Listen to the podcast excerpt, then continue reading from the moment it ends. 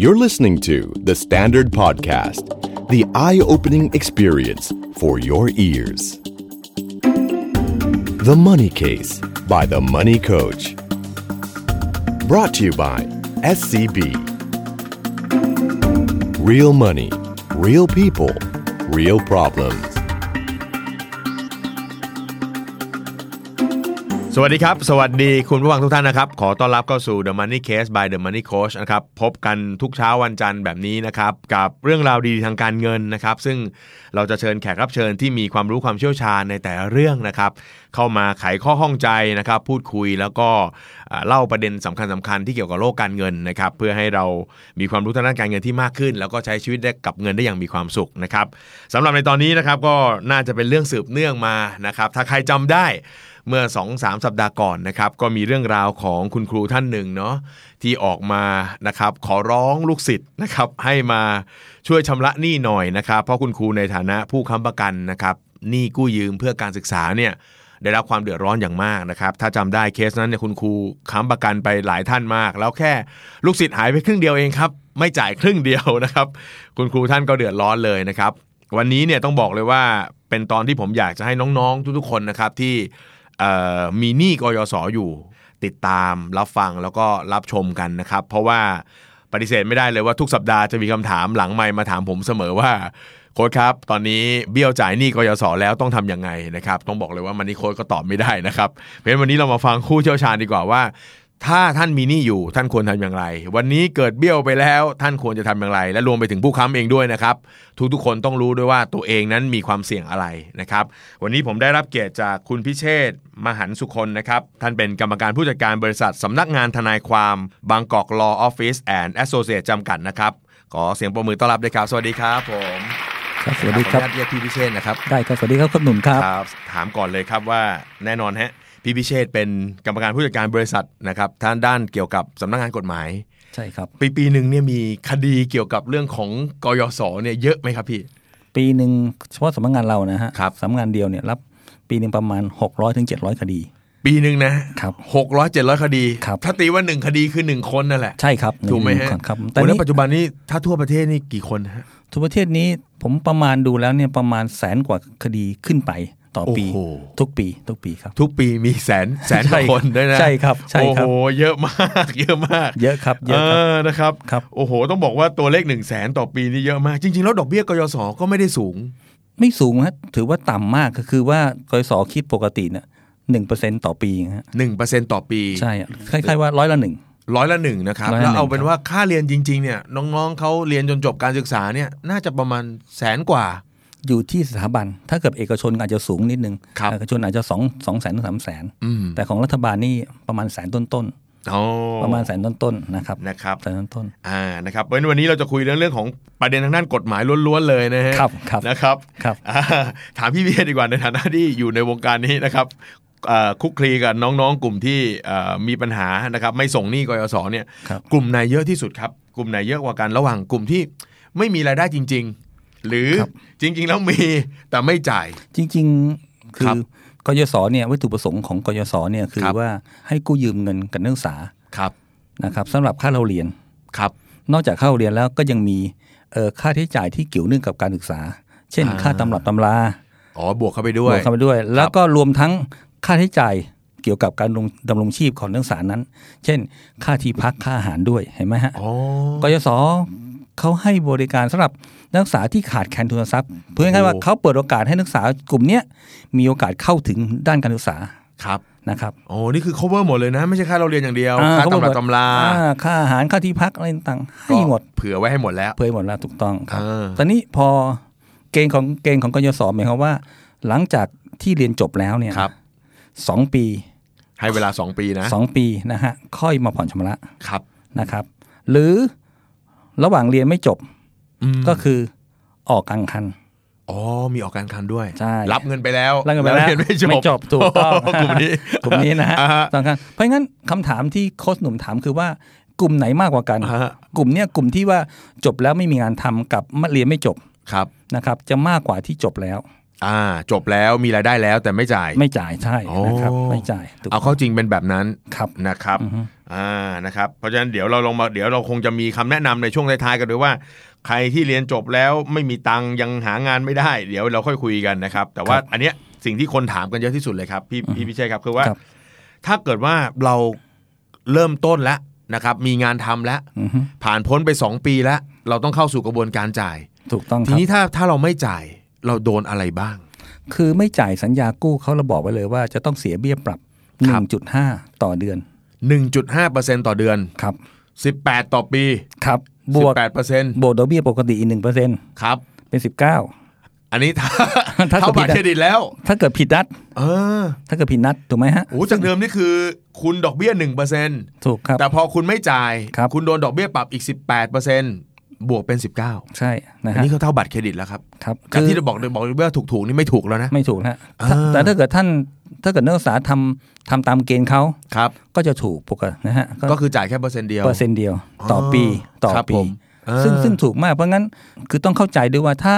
ถ้าไม่จ่ายเงิน ค ก รับ ยศตามเกณฑ์ อืม ท่านจะต้องถูกเบี้ยปรับด้วย อ๋อบางทีเขาคิดอย่างนี้ไหมพี่ว่า ครับ เปอร์เซ็นต์เดียว ไม่จ่ายก็เปอร์เซ็นต์เดียว อันนี้มีส่วนเยอะนะ เพราะว่า ครับ บางทีนะนักศึกษาเวลากู้เนี่ย ถามแต่ดอกเบี้ยไง อ๋อ อ่าดอกเบี้ยเสียเท่าไหร่ก็เปอร์เซ็นต์เดียวเปอร์เซ็นต์เดียวสมมุติประมาณ1นึ่งแสนแสนแสนหนึ่งดอกเบี้ยปีหนึ่งก็หนึ่งพันหนึ่งพันบาท โอ้ฉันกู้เรียนแสนหนึ่ง อ่า ถ้าจะถ้าจะคิดดอกเบี้ยฉันเต็มที่ก็พันเดียวแหละ พัน ฉันไม่เดียวต่อก ลั ปี ว ไม่อะไม่กลัวฮะติด ลืมถามดอกเบี้ยปรับ ลืมถามเลย ครับ โอ้ดอกเบี้ยปรับนี่คือแพงเหมือนกัน แพง แพงก็คือ 18%ต่อปี เป็นคล้าย ๆ เป็นบทลงโทษ คือให้ให้นักศึกษาเนี่ยเอ่อมีความคือกระตือรือร้นในการชำระหนี้ให้ตรง ครับ ถ้าเกิดใครไม่ยอมไม่อยากเสียเบี้ยปรับแพงเนี่ยไหมฮะก็ต้อง จ่ายให้ตรงเวลา จ่ายให้ตรงเวลาถูก โห ต้อง มันต่างกันมากระหว่างคนที่ทำถูกระเบียบตรงเวลา ครั ก็ บ เอาไปเปอร์เซ็นต์เดียว ถูกต้อง ถ้าเกิดคุณเบี้ยวละเลยก็โดนไป 19 19 รวมไปอีก1บวก18 เลย ใช่ ทีนี้ไอ้18 นี่มันคิดยังไงครับ สมมติว่า ผมทำงานมา 2 ปีได้ตังค์นะยังไม่ต้องจ่าย พอเข้าไปที่ 3 ปุ๊บ ผมเบี้ยวเลย อย่างนี้เวลาคิด 18 นี่คือคิดปีที่เบี้ยวอย่างเดียวไหมฮะ ไม่ฮะ ต้องย้อนหลังไปตั้งตั้งแต่เริ่มกู้เลย เฮ้ยโหด เดี๋ยวเดี๋ยวคือยังไงนะฮะคือผม คือคือมัน เรียนจบปุ๊บ คื ผ อ ม นี่ ทำงาน 2 ปีช่วงช่วงยังไม่ต้องจ่ายเนี่ย อ่าคือเรียนหลังหลังหลังจากเรียนจบเนี่ยกยศให้โอกาสหางาน 2 ปี หางาน 2 ปี ไม่ไม่ต้องจ่าย แต่ระหว่าง 2 ปีเนี้ยท่านท่านก็ต้องมีดอกเบี้ย1% โอ้ตอนที่คุณไม่ที่เรายังไม่ให้คุณจ่ายเนี่ย อ่า แต่มันเงื่อนไขคือเรา ต้ จะ อง คิดดอกเบี้ยคุณ1%นึ่งเปอร์เซ็น หนึ่ ต์ งเปอร์เซ็นต์ไว้ก่อนนะฮะ ถูกต้อง อ่าเพราะอ่าฉะนั้นปีที่ 2 ก็อีก 1% ถูกต้องา แต่พอปีที่ 3 ถ้าคุณจ่ายตรงเวลา ก็ เราก็จะคิดอีก หนึ่1%งเปอร์เซ็นต์ถูกต้อง แต่ถ้าคุณไม่จ่ายตรงเวลา ผิดนัด ครับ จะจะมีเบี้ยปรับ1.5 ต่อเดือน หรือ 18%ต่อปี คิดย้อนหลังไปตั้งแต่วันที่ท่านรับเงินกี่ปีแล้วฮะ รับเงินเลยเหรอฮะ ใช่ฮะรับเงินแต่ต่องวดนะรับเงินต่องวด อ่า นะ รับเงินต่องวด อ่า คื คืออไม่ ไม่ใช่มานับกันทั้งหมดตอนเรียนจบ ไม่ใช่ ผมได้ไปสามหมื่นสามหมื่นสามหมื่นสามหมื่นสามหมื่นรวมไปเสร็จแสนสองอย่างเงี้ย ไม่ใช่ ไล่ไปตั้งแต่ก้อนแรกสามหมื่น อ่า คิดทีละก้อนเลย คิดเดือนก้อนมาถูกต้อง สามหมื่นคิดหนึ่งเปอร์เซ็นแล้วคิดดอกเบี้ยปรับ หนึ่งจุดห้าต่อเดือน เรื่อยมา เลื่อยมากี่ปีก็ว่ากันมา กี่เดือนว่ากันมาถูกต้อง จนถึง ถึงวันปัจจุบัน ถูกต้อง โอ้โหผมว่าน้องๆไม่รู้ อาจจะไม่รู้ อาจจะไม่รู้เพราะ ไม่ เขา รู้ เขาคิดแค่หนึ่งเปอร์เซ็นต์ เขาคิดว่าเปอร์เซ็นต์เดียวก็มันน้อยไงก็เลยไม่จ่าย โอ้โห แต่ถ้าเกิดว่ามาคิดเบี้ยปรับแล้วมันเยอะถูกไหมครับ ถ้าเมื่อกี้หนึ่งหนึ่งแสน หนึ่งแสน แล้วเปลี่ยนเปลี่ยนมาเป็นสิบแปดเปอร์เซ็นต์เนี่ยโอ้โหเป็น ต่อ ห ปี มื่นครับ ก็ จากพันหนึ่งกลายเป็นหมื่นหนึ่งฮะดอกเบี้ย หมื่นกว่า หมื่นกว่า หมื่นกว่า แล้วก็บวกสะสมไปเรื่อยๆ ใช่ โอ้โห แค่ตอนนี้ก็ขนลุกขนพอง ใช่นี่นี่นี่นี่คือปัญหาของของของนักศึกษาที่ผิดนัด ครับ ที่ แต่ถ้าคุณทำถูก ทำถูกไม่มีปัญหา สบายเลย ชิวชิวชิวชิว 1%เปอร์เซ็นไปเรื่อยๆ ชิวๆ เคลียร์จนหมดไป ๆอ่าแป๊บเดียวหมด โอ้โห แป๊บเดียวหมดใช่ไหมฮะ นะครับ ครับ เอาละทีนี้ผมอยากทราบกระบวนการทางกฎหมายหน่อยครับ ครับ ทีนี้พอสมมติว่าน้องเขาเริ่มทำงาน ปรากฏว่าน้องเขาตัดสินใจเบี้ยวไม่ส่ง ครับ ทีนี้กระบวนการมันจะเป็นยังไงครับ การยื่นเรื่องฟ้องอะไรต่าง กระบวนการนี้กยศเขาให้โอกาสมากนะครับ ครับ อันดับแรกเขาก็จะมีหนังสือทวงถามไปก่อน ครับ ว่าเอ้ย ตอนนี้น้องคนนี้นะถึงกำหนดชำระแล้วนะ ๆอ่า ให้ให้มาจ่าย เตื ซะ อน เดือนให้มาจ่ายซะเขาก็จะแจ้งเงินต้น แจ้งดอกเบี้ยที่ค้างเบี้ยปรับไปด้วย อ่า อ่านี่ตอน นี่ นี้ คือสเต็ปที่หนึ่ง เสร็จเป็นหนึ่งนะครับ แจ้งพอแจ้งไปแล้ว เงียบ น้องเงียบ มันไม่มีจริงๆครับพี่ครับ เราก็เลยเงียบเลย เงียบอีก เงียบปุ๊บจะเจออะไรฮะ กยศเขาก็มีมาตรการที่สองก็คือ ครับ ว่าเชิญมาไกลเกลี่ยส่งส่งหนังสือ อ๋อจะเป็นสเต็ปตามนี้ เอ เล อย เชิญมาไกลเกลี่ยโดยขั้นตอนไกลเกลี่ยนี่โค้ชหนุ่มอาจจะเห็นว่าสื่อมวลชนก็จะช่วยกันว่า มีการนักทั้งหนังสือพิมพ์ทั้งสื่อช่องทางต่างๆ ก็จะเชิญมาไกลเกลี่ยแต่ละจังหวัดเขาจะตั้งไกลเกลี่ยกันนะฮะ ครับ ก็จะเชิญมามีหนังสือส่งมาขอเชิญมาไกลเกลี่ยอีก อื ยังไม่ฟ้องนะฮะเชิญมาไกลเกลี่ยอีกทีนึง โอ้โห ให้โอกาสอีก ครับ เพราะการมาไกลเกลี่ยนี่ก็จะมาคุยกันว่า เอ้ยน้องมีปัญหาอะไร ทำไมไม่ชำระ อ่าติดขัด ตาม อะ นั ไรอ่า อืม เขาก็จะมีกระบวนการอยู่ในการไกลเกลี่ย โอ้ช่วย นะค เต็ รับ มที่แล้ว ชวนเพียนแล้วหนังส่งหนังสือไปไกลเกลียแล้ว ปรากฏว่าเงียบอีก มันไม่มีจริงฮะ แล้วอย่างนี้จะโดนอะไรต่อฮะ อันนี้กยศไม่มีทางออกแล้ว เพราะว่าเงินนี้เป็นเงินหลวง อืม ขั้นตอนก็ต้องก็ต้องติดตามหนี่โดย ครับ การนี่นี่นี่ก็คือต้องส่งให้ฝ่ายกฎหมายดำเนินคดี ครับ มันกระบวนการก็จะสู่การฟ้องศาลต่อศาล โอ้โห นะครับการการฟ้องแน่นอนอ่ะอย่างที่คุยกับคนหนุ่มที่ต้องมามันก็จะมีเงินต้น ครับ มีดอกเบี้ยคงค้างมีเบี้ยปรับรวมยอดมาเลย อ่า ฟ้องไปจากหนึ่งแสนอาจจะกลายเป็นแสนหกแสนแปดหรือสองแสน อ่า แล้วแต่ระยะเวลา ครับ ถูกไหมครับ อืม แต่นี้ทางกสเวลาฟ้องไปแล้วเนี่ย เราก็มีการส่งคำฟ้อง ครับ ไปให้กับทางตัวลูกหนี้ตัวนักศึกษา แล้วก็รวมถึงผู้ค้ำประกันด้วย ก็แจ้งนะว่าตอนนี้กำลังคุณอยู่ในขั้นตอนของการถูกฟ้องแล้ว ถูกต้อง ครับผม เราก็ยังให้โอกาสอีกมาไกลเกลียอีก อื้อหือนี่นี่ทุกทางนะมันมีประตูให้ตลอดเลยนะนะ อ่าอ่า นะ อ่า เราแจ้งปุ๊บมีประตู แจ้งปุ๊บมีประตู อ่าอ่า ฟ้องยังมีประตูให้อีก ว่ามีตัวอีกก็คือ เออมา ส่ง ไกลเกลี่ยซะ มาไกลเกลียซะจะผ่อนกันยังไงมาคุยกัน ครับ นะมาคุยกันมาเจรจากันว่าเอาไงไหวไม่ไหวยังไง ครับ แต่ว่า ผม ในการแต่ในแต่ในขั้นตอนการฟ้องการไกลเกลียเนี่ยก็จะมีเกณฑ์ละ ครับผม มีเกณฑ์ให้นักศึกษาผ่อนชำระ อืม นะครับอย่างอย่างเช่นว่าถ้าเกิดว่าเงินต้นแสนหนึ่งประมาณแสนไม่เกินแสนเนี่ยนะครับ ผม ผ่อนเดือนประมาณพันพันเศษเศษๆเองพันหนึ่งร้อยประมาณนั้น อ่านี่คือในขั้นตอนที่มาไกลเกลีย ใกล้เกลี่ยอ่า อ่า ผ่อนไป เราก็จะทำให้เขาทำเรื่องให้เขาผ่อนอย่างเงี้ยใช่ไหมฮะ ใช่ครับ โ ผ่อนไปก็ผ่อนไป ก็ไม่โหดนะ ก็ยังพอไหวนะ ก็ถ้าดูแล้วเดือนละพันกว่าบาทเนี่ยนักศึกษาในความรู้สึกแล้วนักศึกษาจ่ายได้ถ้าจ่าย ครับผม ถูกไหม ถ้าตั้งใจจะจ่ายนะ ถ้าตั้งใจจ่ายจ่ายได้ นะครับ ฮะ กรณีที่มาเรียกมาไกลเกลี่ยแล้วในขั้นตอนศาลแล้วนะมา ครับ ไกลเกลี่ยไม่มาเงียบอีก อืม อันนี้แหละครับ อันนี้อันนี้ก็จะสู่กระบวนการที่ขึ้นศาล ครับ ศาล ผม ก็จะมีคำพิพากษา ตัดสินให้ทั้งตัวนักศึกษากับผู้ค้ำประกันชำระหนี้กยศ อ๋อก็จะมาพร้อมกันเลย มาพร้อมกัน คือในส่วนทั้งของผู้กู้เองด้วย ผู้กู้ด้วย และผู้ค้ำประกันผู้กำประกันด้วย ช่วยเพราะว่า อ๋อ เวลาเวลาฟ้องฟ้องพร้อมกันคดีเดียว ทั้งผู้กู้ ครับ ผู้กู้นี้จะเป็นจำเลยที่หนึ่ง ครับ ผู้ค้ำประกันก็เป็นจำเลยที่สอง โอ้ อ่านะครับ แม่นะครับ มีคนมีคนบอกผมหลายคนว่า เอ๊ะพอตอนที่จะไปไก่เกลี่ยจริง ๆ เนี่ยเอ่อตัวหนี้ตัวเอ่อเงินเอ่อเขาเรียกอะไรดอกเบี้ย แล้วก็ดอกเบี้ยปรับเนี่ย มันไม่ค่อยลดหรือลดไม่ค่อยได้ ต้องบอกเลยนะว่าหนี่เนี่ยมันเป็นเกณฑ์ของตามสัญญา แล้วก็ก็เป็นเกณฑ์ที่ที่มีการผ่านการอนุมัติมาแล้ว ครับ การจะลดหนี้พูดง่ายๆว่าเงินนี่มันเป็นเงินพูดง่ายๆต้องเป็นเงินหลวงอะไอ้ อ่ะ การ เป็น จะ เงินหลวงให้เรายืมเรียน อาเยี่ยมเรียนนะฮะการจะไปขอลดถ้าเอกชนคุยกันได้ อ่าธนาคารผมผมเป็นหนี้เขา อ่า ผมไม่ไหว ผมไปขอปรับโครงสร้างหนี้ ครับ ขอลดดอกเบี้ย ขอแรงต่าง ครับ แต่ของหลวงคือ ของหลวงนี้ไม่มีเกณฑ์ลดให้ โอ้โหท่านผู้ชมครับ น่ากลัวมากทำไมถึงลดไม่ได้ครับเพราะว่าอะไรครับพี่ เพราะว่าเขาผ่านคืออย่างนี้กระบวนการในขั้นตอนของการอนุมัติในการปล่อยกู้การคืนเงิน และบี้ปรับเขาถูกเซตมาแล้ว ถูก ครับ ผ่านผ่านระบบของการตกลงมาพูดง่ายๆว่าในเรื่องของการพิจารณาเกณฑ์เขาออกมาเป็นพระราชบัญญัติเลยนะครับเนี่ยออกมาเป็นกฎหมายนะครับ เฮ้ย การ เงินเงินแต่ละก้อนแต่ละปีก็คือมีการอนุมัติกันออกมา ใช่เอามาเนี่ยเพราะงั้นเมื่อผ่านขั้นตอนการอนุมัติหลักเกณฑ์ในการชำระหนี้คืน แล้วก็หลักเกณฑ์ในการผิดนัดมา ครับ เรียบร้อยแล้ว เราหน่วยงานต่างๆ ก็ต้องปฏิบัติตามนั้น ไม่มีใครมีสิทธิ์ที่จะลดให้ได้ อ๋อ ครับ ก็คือถ้าเราเป็นหนี้กับธนาคารก็คือเราเราเข้าไปคุยกับเจ้าหนี้เราโดยตรง คือธนาคารก็จะไปเคลียร์กันอะไร ธ ต่างๆ นาคารก็จะผ่านกระบวนกระบวนการเขาก็พ้น อ่าลดให้เขาได้ไหมอะไร ก็จะ ต่างๆนี้ อ่าลดได้ธนาคารลดได้ใช่ อ่าแต่นี่คือรัฐบาลเป็นคนออกมา ถูกต้อง ถูกไหมฮะ ผมคิดว่าถ้าลดเนี่ยมันเป็นเรื่องใหญ่ต้อง ผมว่าต้องเสนอกลับไปใหม่ จน ก็เหมือนกับต้องเป็นเสนอกลับไปพิจารณากัน ต้อง เป็นเงินโอ้โหเป็น ต้อง เรื่อ ออง ก เป็ ก นราฎว ต้องออกกฎหมายในการลดหนี้ใหม่ โอ้โหมีหน้าเป็นเดือที่มาครับ เพราะว่าเขาบอกว่า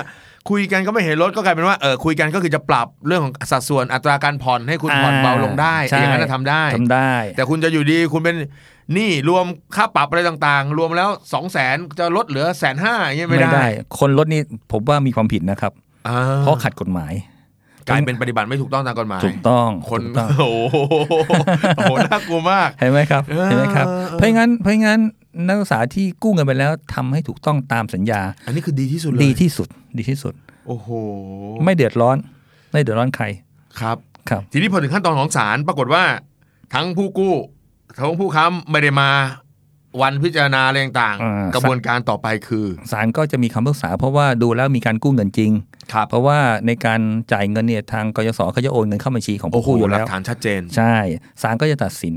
มีคำพิพากษาออกมาว่าเอ่อนักศึกษาอะไรายนี้ลูกหนี้นี่เป็นหนี้เท่าไหร่บวกหนี้เท่าไหร่เป็นเงินเท่าไหร่ ครับ ข้อสำคัญนี่เอ่อก็ศาลก็จะมีมีคำพิพากษาให้ใช้ค่าทนายความด้วยนะ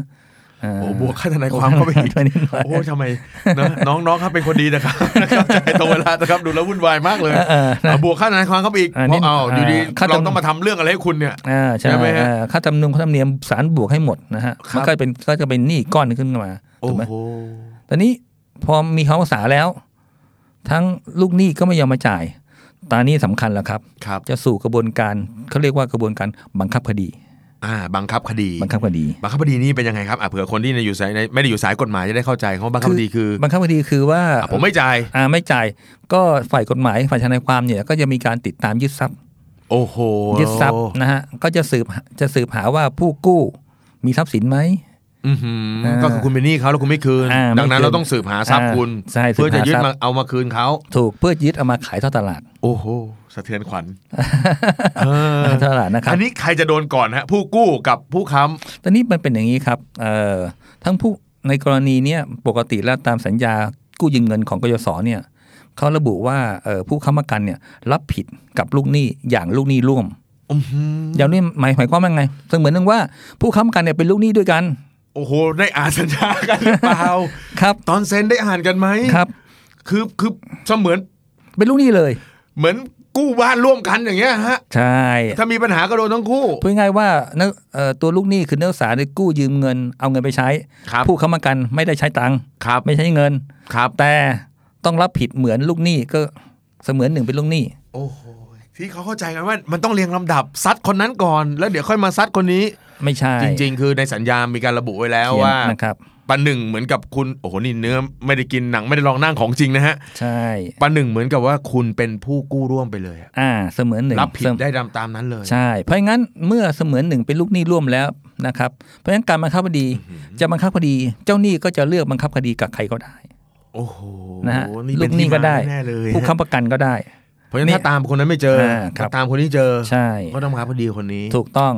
ส่วนใหญ่แล้วผู้ค้ำประกันก็จะมีหลักทรัพย์มีหลับมีหน้าที่การงาน ใช่ครับ เอ่อลูกหนี้เธอ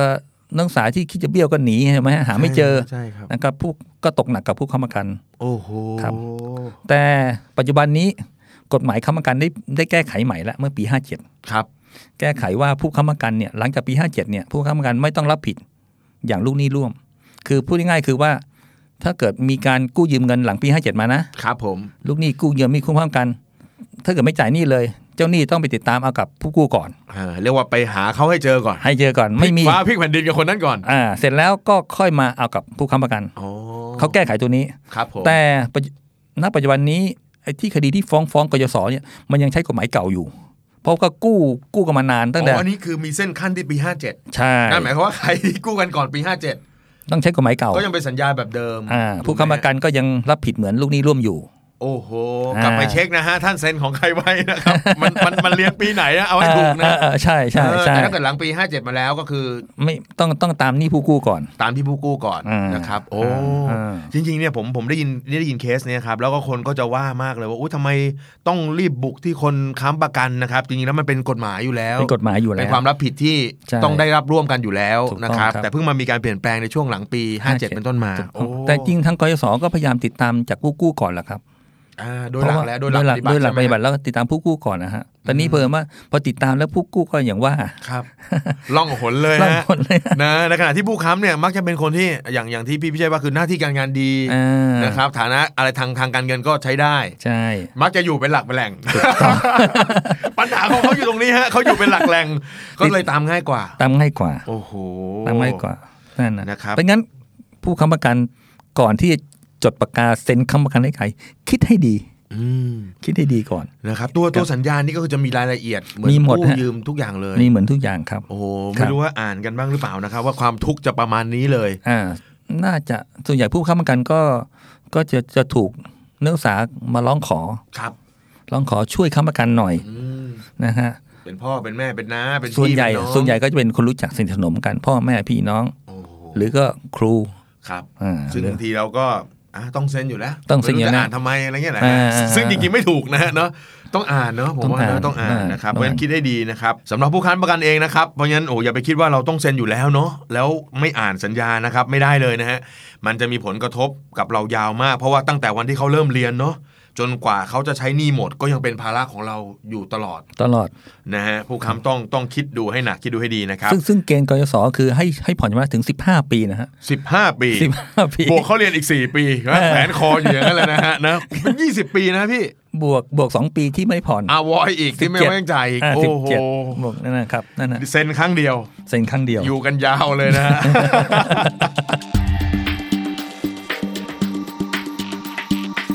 ขอแนะนำบริการใหม่จากหลักทรัพย์ไทยพาณิชย์ ที่จะดูแลตราสารหนี้ให้คุณ ฟรี ไม่มีค่าธรรมเนียม กับบริการรับฝากและซื้อขายตราสารหนี้ทุกประเภท จะเป็นตั๋วเงินคลัง หุ้นกู้ หรือพันธบัตรก็มั่นใจได้ในความปลอดภัยนะครับ เพราะตราสารหนี้ทุกใบ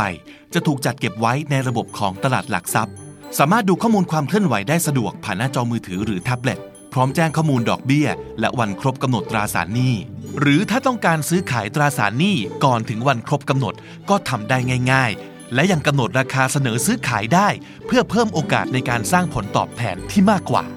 เรื่องดูแลตราสารหนี้ไว้ใจหลักทรัพย์ไทยพาณิชย์ โทร 02 949 1999 หรือ www.scbs.com มีเคสหรือความเข้าใจผิดๆไหมครับที่ที่อยากจะหรือเป็นความไม่เข้าใจที่ของผู้กู้อะไรต่างๆ ที่พี่พี่เจอแล้วอยากจะเล่าให้กับเอ่อผู้ฟังได้ฟังกัน จริง ๆ แล้ว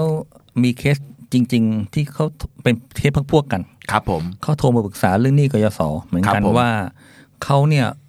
เอ่อเริ่มผ่อนชำระ แต่ผ่อนเท่าไหร่ ต้นกับดอกไม่ยุบทันที คือไม่ลดลง อ่า ไม่ลดลง แล้วก็เอาเรื่องมาดูก็ปรากฏว่าจากที่เขาเรียนจบมาเนี่ยนะฮะเขาก็ไม่เคยผ่อนชำระเลยมาห้าปี เรียนจบมาแล้วแล้วก็โอ้โหได้งานอะไรแล้ว อ่ ห้า ทำ ปีไม่จ่ายเลย ไม่จ่ายเลย เพราะนี่คือสิ่งนี่คือว่าเขาคิดว่าดอกเบี้ยถูกไง อ่าหนึ่งเปอร์เซ็นต์ หนึ่ คิด งเป ว่า อ ห ร์ นึ่ง เซ็น เปอร์เซ็นต์ต์หนึ่งเปอร์เซ็นต์ดอกเบี้ยถู ก พอถึงเวลากลับเข้าไปจ่ายเนี่ยปรากฏว่าก็ผ่อนตามเกณฑ์ ครับ ประมาณเดือนละประมาณพันหนึ่งนะค อ๋ รั อบ คือกติกาเนี่ย ถ้าเขาเรียนจบเขาต้องผ่อนเดือนละหนึ่งพัน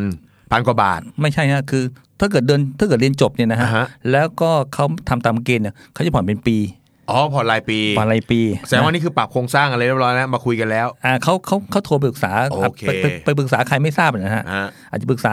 ผู้รู้เรื่องไงบอกว่าอ่ะคุณผ่อนไปตามเกณฑ์เขา อ่า อ่าเดินอ่า คุณ ก็ไปถาม คุณ ถาม เคย มา เบี้ยวมาก็อย่าไปคิดมาก อ่า ก็ผ่อนตามปกติไป อ่าทำอะไรไป อ๋อ ก็ผ่อนเดือนละพันไป ครับผม ผ่อนไปหลายเดือน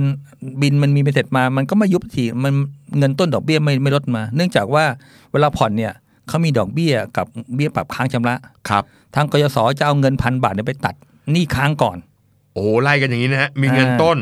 มีดอกเบี้ย มี แล้วก็มีเบี้ยปรับ เบี้ยปรับ ค้างชำระ ค้างชำระ เพ ใช่ ราะฉะนั้นคุณถ้าเข้าคุณมาพันเดียว จะเข้าเบี้ยปรับค้างชำ ก็ ระ ล ก่ ง อน เบี้ยปรับค้างชำระ อ่า เงินต้นก็ยังอยู่ ยังอยู่แล้ว ดอกก็วิ่งอีกอะ วิ่งดอกวิ่งอยู่ถูกต้อง โอ้โห ดอกวิ่งอยู่นะครับ แล้วเงินเบี้ยปรับก็ยังไม่ได้ลดลงไปก็ลดไปนิดหน่อยตัดไปพันหนึ่งพันหนึ่งอย่างเงี้ยคือจะมาตัดตัวนี้ก่อน ตัดตรงนี้ก่อนแต่เบี้ยปรับมัน 1.5 มันมากกว่าเงิน1,000 โอ้โห ถูกไหมมันก็ยังมีเบี้ยปรับค้างชำระต่อเวลา หมุนวนไปเรื่อย หมุนวนไปเรื่อยเขาถามว่าวิธีแก้ทำยังไง ๆครับ แน่นอนนะฮะ คุณมีสองวิธีคือ ครับ หนึ่งคุณต้องหาเงินก้อน ไปตัดไอ้เบี้ยปรับเงินไอ้เบี้ยปรับกระดอกเบี้ยค้างให้หมดไปก่อนเพื่อให้กลับมาอยู่เรื่องเป็นสัญญาปกติ โอ้โหคือต้องไปหาเงินก้อนใหญ่ๆมากวาดไอ้ไอ้ดอกเบี้ยปรับออกไปให้หมดก่อนเล ที่ ย ค้างไปเช็คเขาว่าค้างกี่หมื่น อ่า นะครับนะรายนี้ค้างประมาณหกหมื่น โอ้โห ก็ ก็ไปยืมอ่าพี่น้องมา ครับ มาตัดหกหมื่น มาเอาไอ้ตัวที่มันเหมือนเหมือนเป็นดอกเบี้ยดอกเบี้ยค่าเอ่อดอกค่าปรับแล้วก็ดอกเบี้ยทั้งหลายเนี่ยออกไปก่อน ใช่ นะพวก ใช่ ค่าปรับอะไรนะผิดนัดชำระออกไปก่อน ถูกต้องแล้วก็ เพื่อจะได้ต่อไปนี้จะได้ตัดที่ต้นด้วย ถูกต้อง โอ้โห จะได้จะได้เข้าสู่ปกติ โอ้โห นะเข้าสู่ปกติคือดอกคือเสียดอกเบี้ยร้อยละหนึ่งต่อปี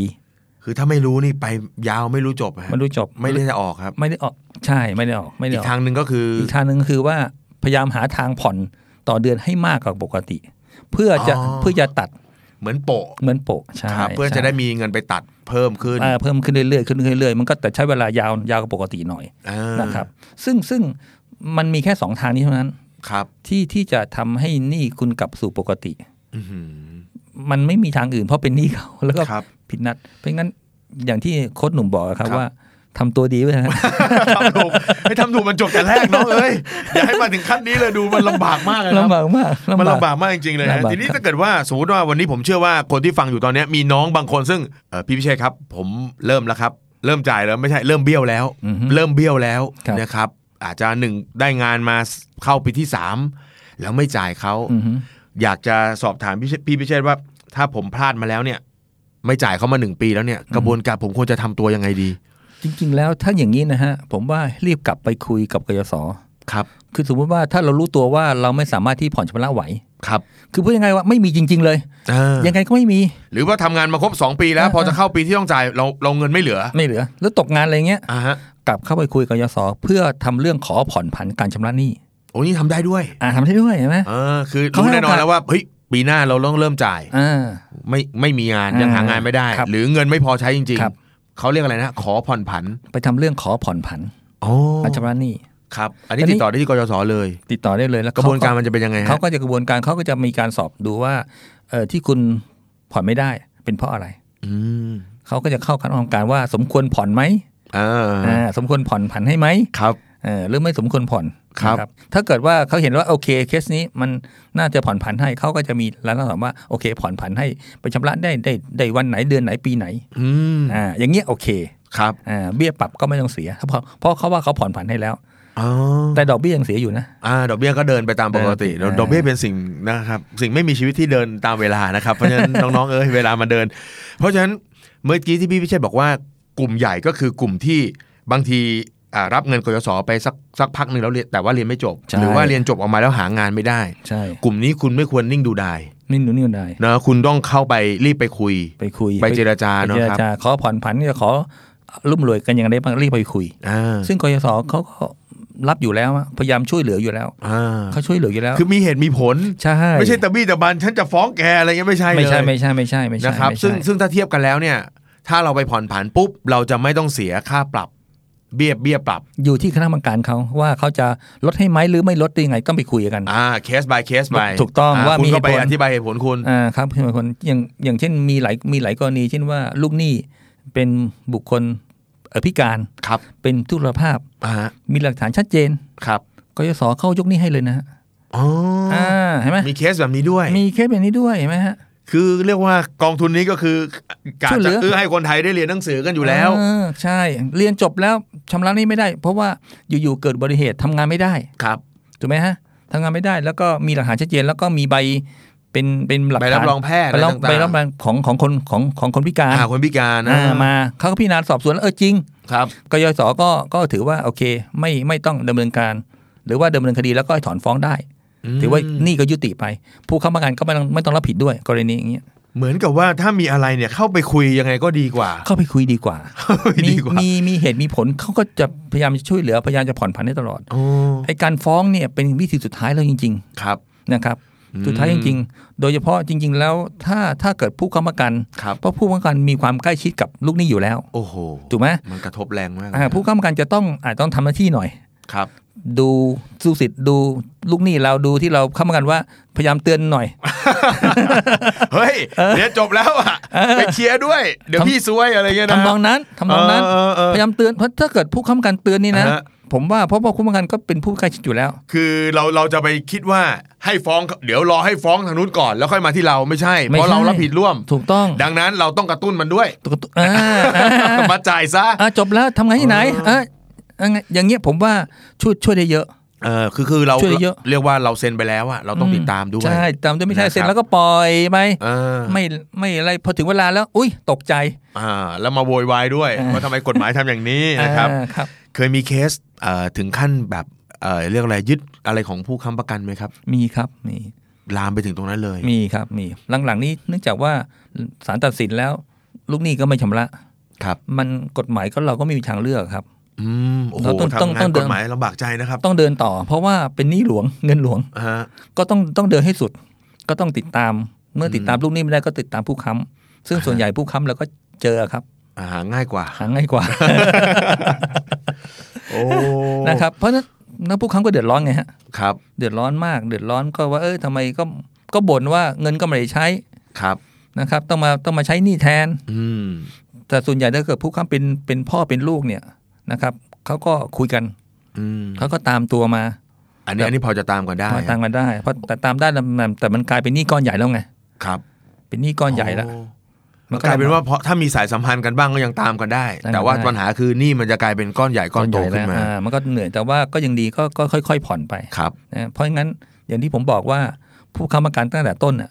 พยายามติดตามลูกหนี้ให้ติดตามตลอดว่าจบแล้วทำงานแล้วผ่อนยัง อืม าอย่างเงี้ย ครับ มันมันจะเข้าสู่ปกติ ครับผมอ่ะทีนี้ตัวผมอาจจะขอเลยไปถึงกระบวนการที่บอกว่าบังคับคดียึดทรัพย์หน่อยนะครับ ครับ ว่า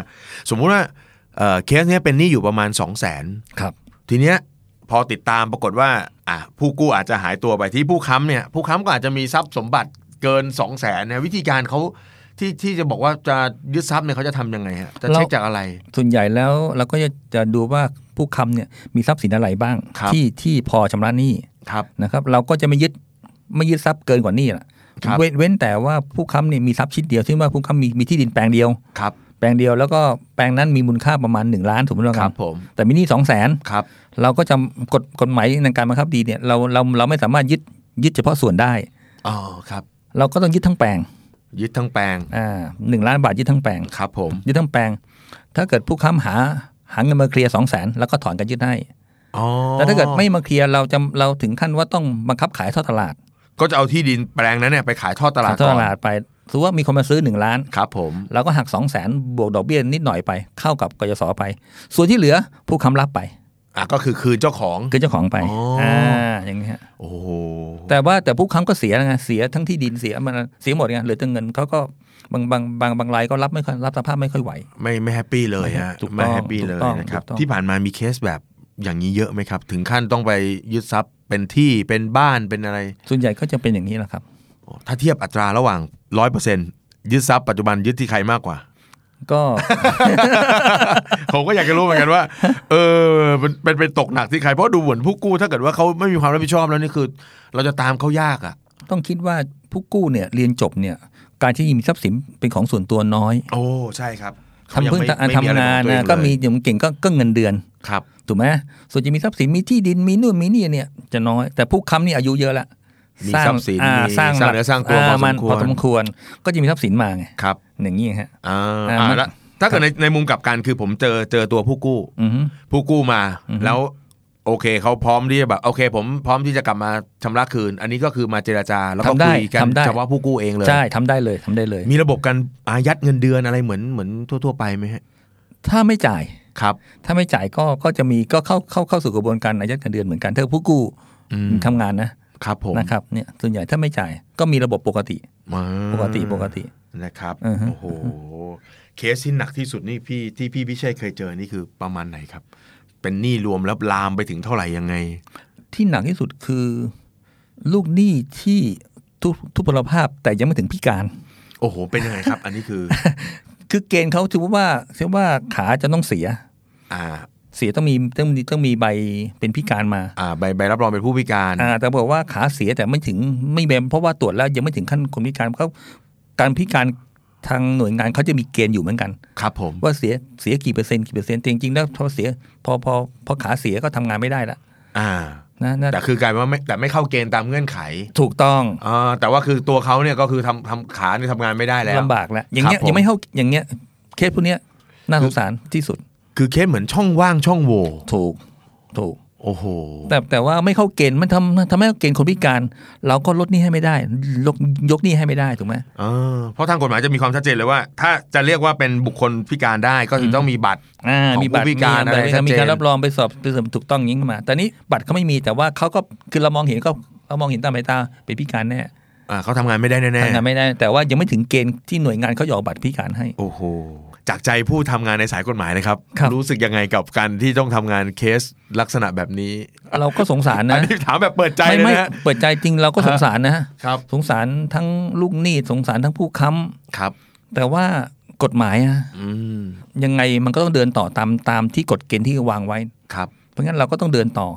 พอเดินสุดท้ายแล้วได้ไม่ได้ยังไงก็ปีกเรื่องหนึ่ง ครับผม แต่ก็ต้องเดินต่อ อื อ ม เพราะงั้นพอเดินต่อไปแล้วอย่างภาพที่ออกมาว่าทำไมต้องมาตามยึด อ่าเหมือน ตาม เห มา มือนฝ่ายกฎหมายนี่ดูดูไม่ดีเลยอ่ะนะครับ อ่า เป็นคนที่แบบ ใช่ โหดร้ายจังเลย ไม่แต่จริงๆแล้วเราก็รุ่มรวยตลอดนะฮะพยายามว่าว่า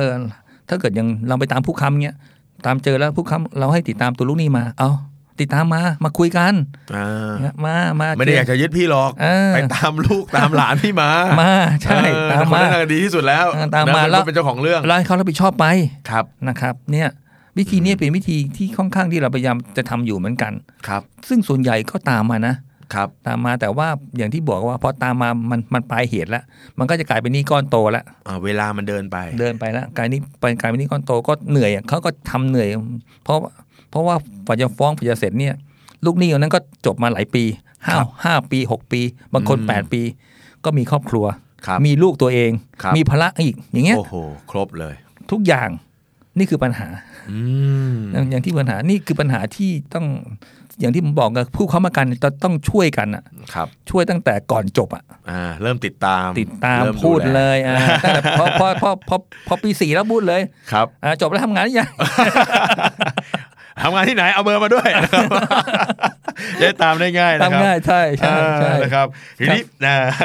ถึงตรงนี้พี่พิเชษมีอะไรอยากจะฝากถึงน้องๆที่วันนี้กำลังอาจจะยังเรียนอยู่ หรือเรียนจบมาแล้ว แล้วก็อยู่ในช่วงรอส่งผ่อนชำระคืนเนี่ยสองปีเนี่ยนะครับพี่พิเชษมีอะไรอยากจะฝากน้องๆที่กำลังกู้ยืมเงินเรียนกยศอยู่ตอนนี้ฮะ ก็อยากจะฝากถึงน้องๆที่ได้กู้ยืมเงินจากกองทุนให้กู้ยืมเพื่อการศึกษาหรือกยศเนี่ยนะครับ กับถึงน้องๆทุกท่านเลยว่า การที่กองทุนเนี่ยตั้งขึ้นมาเนี่ยเพื่อจะช่วยเหลือและให้โอกาส ครับ กับน้องๆให้จบการศึกษา ครับ นะครับแล้วโดยโดยแล้วโดยเฉพาะมีผู้ค้ำประกัน อืม ผู้ค้ำประกันเขาก็ให้โอกาสพวกเรา ครับผม นะครับ เพื่อที่จะช่วยเหลือเราสนับสนุนเรานะค ครั รับ บ ดังนั้นหลังจากที่น้องๆเรียนจบแล้วเนี่ยขอให้ทำตามสัญญาที่ตกลงไว้กับกยศคือ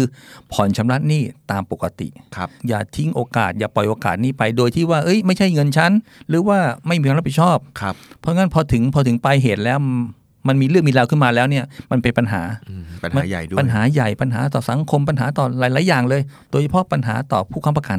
ครับ เพราะงั้นต่อผู้ค้ำประกัน เพราะงั้นผู้ค้ำประกันทุกคนเนี่ยอยากจะให้น้อง ๆ เนี่ยจบการศึกษาแล้วมีงานทำที่ดี อืมเขาถึงเซ็นให้เนอะ เขาถึงเซ็นให้เพราะงั้นอย่าทิ้งปัญหา อย่าทิ้งภาระตรงเนี้ยให้กับผู้ค้ำประกัน ครับ ถ้าเกิดน้อง ๆ ทุกคนเนี่ยมีจิตสำนึกนะใช้คำว่าจิตสำนึกแล้วก็มีความรู้สึกที่ดีๆนะครับกับกองทุนเนี้ย ครับ ขอจบแล้วเนี่ยมีเงินชำระหนี้เลยเหรอครับ อืม เพราะว่ากองทุนนี้จะได้เอาเงินตรงเนี้ยไปปล่อยให้น้องๆ ในรุ่นต่อ ๆ ไป ครับ เพราะงั้นประเทศเราก็จะมีมีเป็นอะไรมีประชากรที่มีประสิทธิภาพอะ ครับ ในการศึกษาเข้าถึงการศึกษาทุกๆ คน ครับ นะ ผม อืมมันจะได้ทำคือพูดง่ายๆว่าเมื่อเมื่อเรามีการศึกษาแล้วมีความคิดที่ดีแล้ว ประเทศเราก็จะเจริญก้าวหน้า ครับผม นะครับ นะครับ อืม โอ้นะครับ มีคำถามหนึ่งครับ ผมเคยเคยคิดหรือเคยได้ได้ยินได้ได้คุยกันว่า เอ๊ะมันเป็นไปได้ไหมที่ วันนี้นะครับ เรื่องตั้งแต่ตอนต้นเลยที่เราคุยกันมาถึงวินาทีนี้เนี่ย ผมเชื่อว่าน้องๆหลายคนที่จะกู้ยืมเงินเนี่ยยังไม่รู้ เป็นไปได้ไหมว่ามันจะเกิดการระบบเหมือนปฐมนิเทศ บอกเขาก่อน ตั้งแต่ตอนที่เขาจะเข้ามากู้ยืม พี่พิเชษว่าถ้ามันมีกลไกแบบนี้มันจะมีประโยชน์ขึ้นไหม ผมว่ามีประโยชน์นะครับ อบอกสิทธิและหน้าที่ให้เขาเห็น ครับ แล้วก็บอกเขาด้วยว่าถ้าเกิดเขาผิดนัด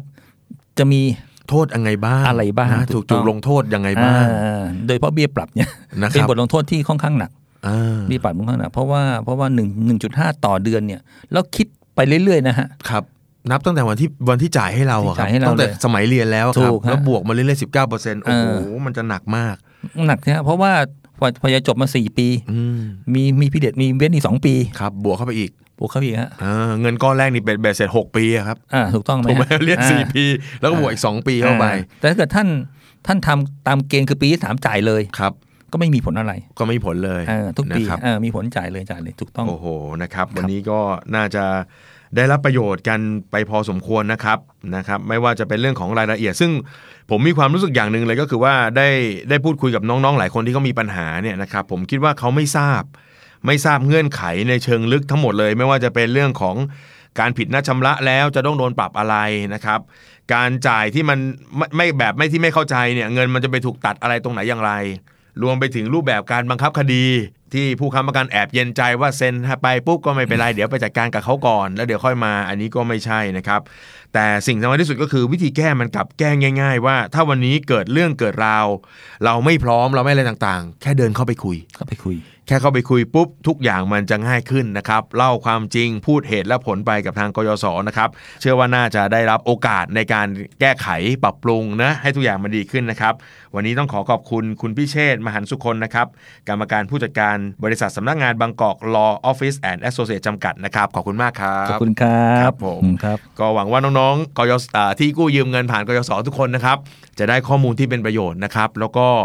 ทุกอย่างครับทำตามกติกาดีที่สุดนะครับ ไม่ทำตามกติกาก็จะมีบทลงโทษ ซึ่งบอกเลยว่าโอ้โหหนักมากกว่า สุดท้ายแล้วคำคำนี้อยากจะฝากไว้เป็นตอนจบของ The Money Case ในตอนนี้ครับทำถูกต้องตามกติกาง่ายที่สุดนะครับ แล้วพบกันในวันจันทร์หน้านะครับสำหรับวันนี้ขอบคุณสำหรับการติดตามครับ สวัสดีครับ Binge listen to all our shows and episodes at thestandard.co slash podcast. The Standard Podcast, eye opening for your ears.